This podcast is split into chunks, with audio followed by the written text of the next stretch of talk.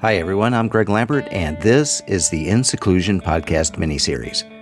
This week, I will be talking with law students about how they are coping with the changes at their law schools, how their schools prepared them for the transition to online learning, the pass fail grades, semester finals, and what is happening for their summer and fall associate plans.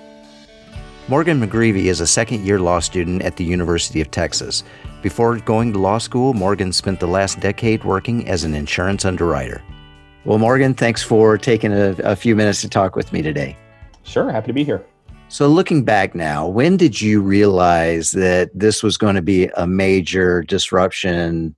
Uh, I, am sure initially for your spring semester, but now you, you're realizing this is going to be a major disruption, at least for the spring and the summer. So I, I, think for me, uh, I'm a little bit of a late bloomer when it comes to this stuff because usually, especially during the semester, I'm you know pretty much me and my briefs. I, I don't really focus on a whole lot of what's going on you know outside of the law school classroom or the library or anything like that so i you know obviously you hear a lot of people talking about it and a lot of people you know saying there's you know something going on overseas it's possibly coming here and i kind of you know i was certainly somewhat concerned, but never really thought that it was going to be much of an impact in the United States. I just thought it'd be fairly localized or regionalized, and we'd be able to get it taken care of. Uh, but then right before spring break, actually, you know, every a little bit of informal discussion with your professors right before class starts, and they start saying, "Oh, we've got to bend the curve," and I'm thinking, I've never heard that term before. I don't even know what that means. Uh, and then, uh, you know, okay, well, we haven't bent it, so now we need to start shutting stuff down and you know, and I, they're like, oh, we don't think we're going to see you again. And so, like, really, right before spring break, which obviously, I don't know if you know this about UT or not, but we didn't officially know that we were going to be coming back or not uh, going into spring break. Okay. So, when was your spring break? Uh, you know, that was the middle of March. So I want to say like the 12th, 13th, if that sounds right, okay. somewhere around that yeah. time. Yeah, 13th yeah. would have been a Friday. Mm-hmm. Yeah, yeah, yeah. So, um, so right around that time, they started, you know, again, kind of almost, you know, wishing us well for the rest of the semester. and I thought to myself, I was like, my goodness, this is this is becoming serious. And then yeah. I think that day or that weekend, uh, the president, I think, really just uh, on behalf of the entire university, without even really, you know, consulting some of the local or uh, you know departments or, or, units, decided that we were just going to go two weeks uh, yeah. for spring break, and then obviously you know, the did you, history. Did you travel anywhere over spring break, or did you stay in Austin? I, I, did not travel anywhere over spring break. We had plans. My wife uh, has an aunt who's in Phoenix, Arizona, and our plan was actually just going to take a road trip out that way because I've never been to West Texas. So I was really actually looking forward to that. Um, and thankfully, uh, her aunt called us maybe a week or so before we were supposed to leave. And the good news is, obviously, we didn't have flights because we were driving. And she just said, "Hey, we should probably just cancel this." And so yeah. uh, we ended up staying local, and I'm really glad we did. So once the the announcement went out that I know you were going to extend uh, spring break for at least another week, and then it wasn't very long after that that they decided that they weren't going to come back for for spring break, and it was kind of a, a I'm sure there was a dance of you know it's going to be three weeks, four weeks, mm-hmm. you know, uh, and, and, now I believe we've pretty much have has said we're not coming back this this semester. What did the law school do to prep you for the reality of shifting to an online school? Sure, good question again. So, so I would say the thing to me about how they handled the entire transition to online is first, I actually think the word decisive comes to mind.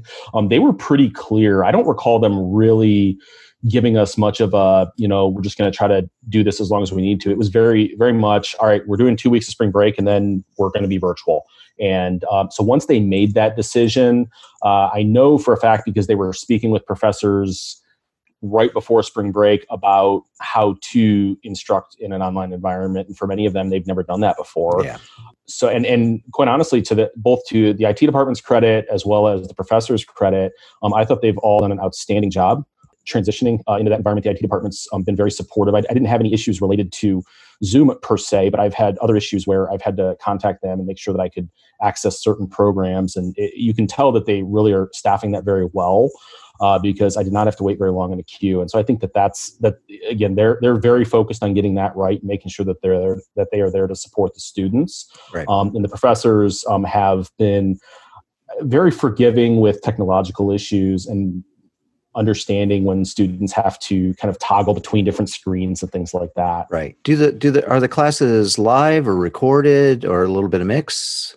Uh, both. Uh, they are live. Uh, I, th- with the exception of a few classes that I don't think would have any benefit of being recorded. For example, like my, you know, I have an advanced legal writing course that it, you know, the, the, material is the material, and I don't think you need to go back and listen to the lecture necessarily. But um, the classes that are lecture based or you know, kind of Socratic method, those are being recorded as well as being taught in a live environment.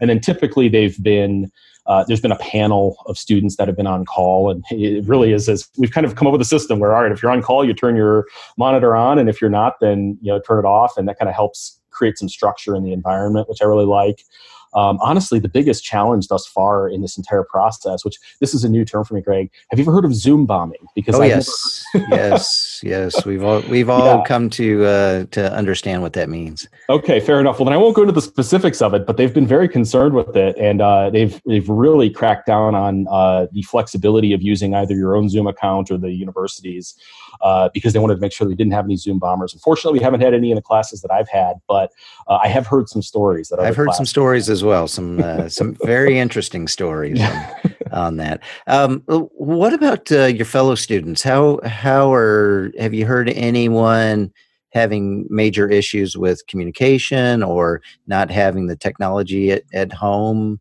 Any any issues there?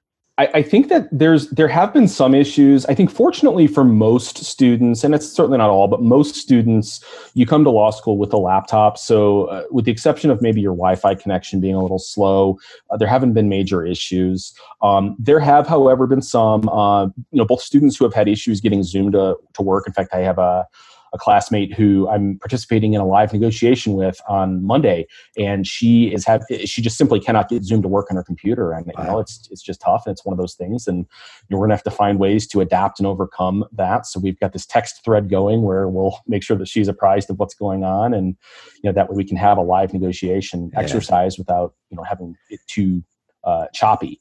I'm, um, I'm, I'm just envisioning that you're holding up your iPhone. You know, it's just coming coming in on FaceTime, and, mm-hmm. and you're you're on Zoom. Uh, yeah, we, one of the things we're learning is to be creative in in mm-hmm. how we how we deal with the technology.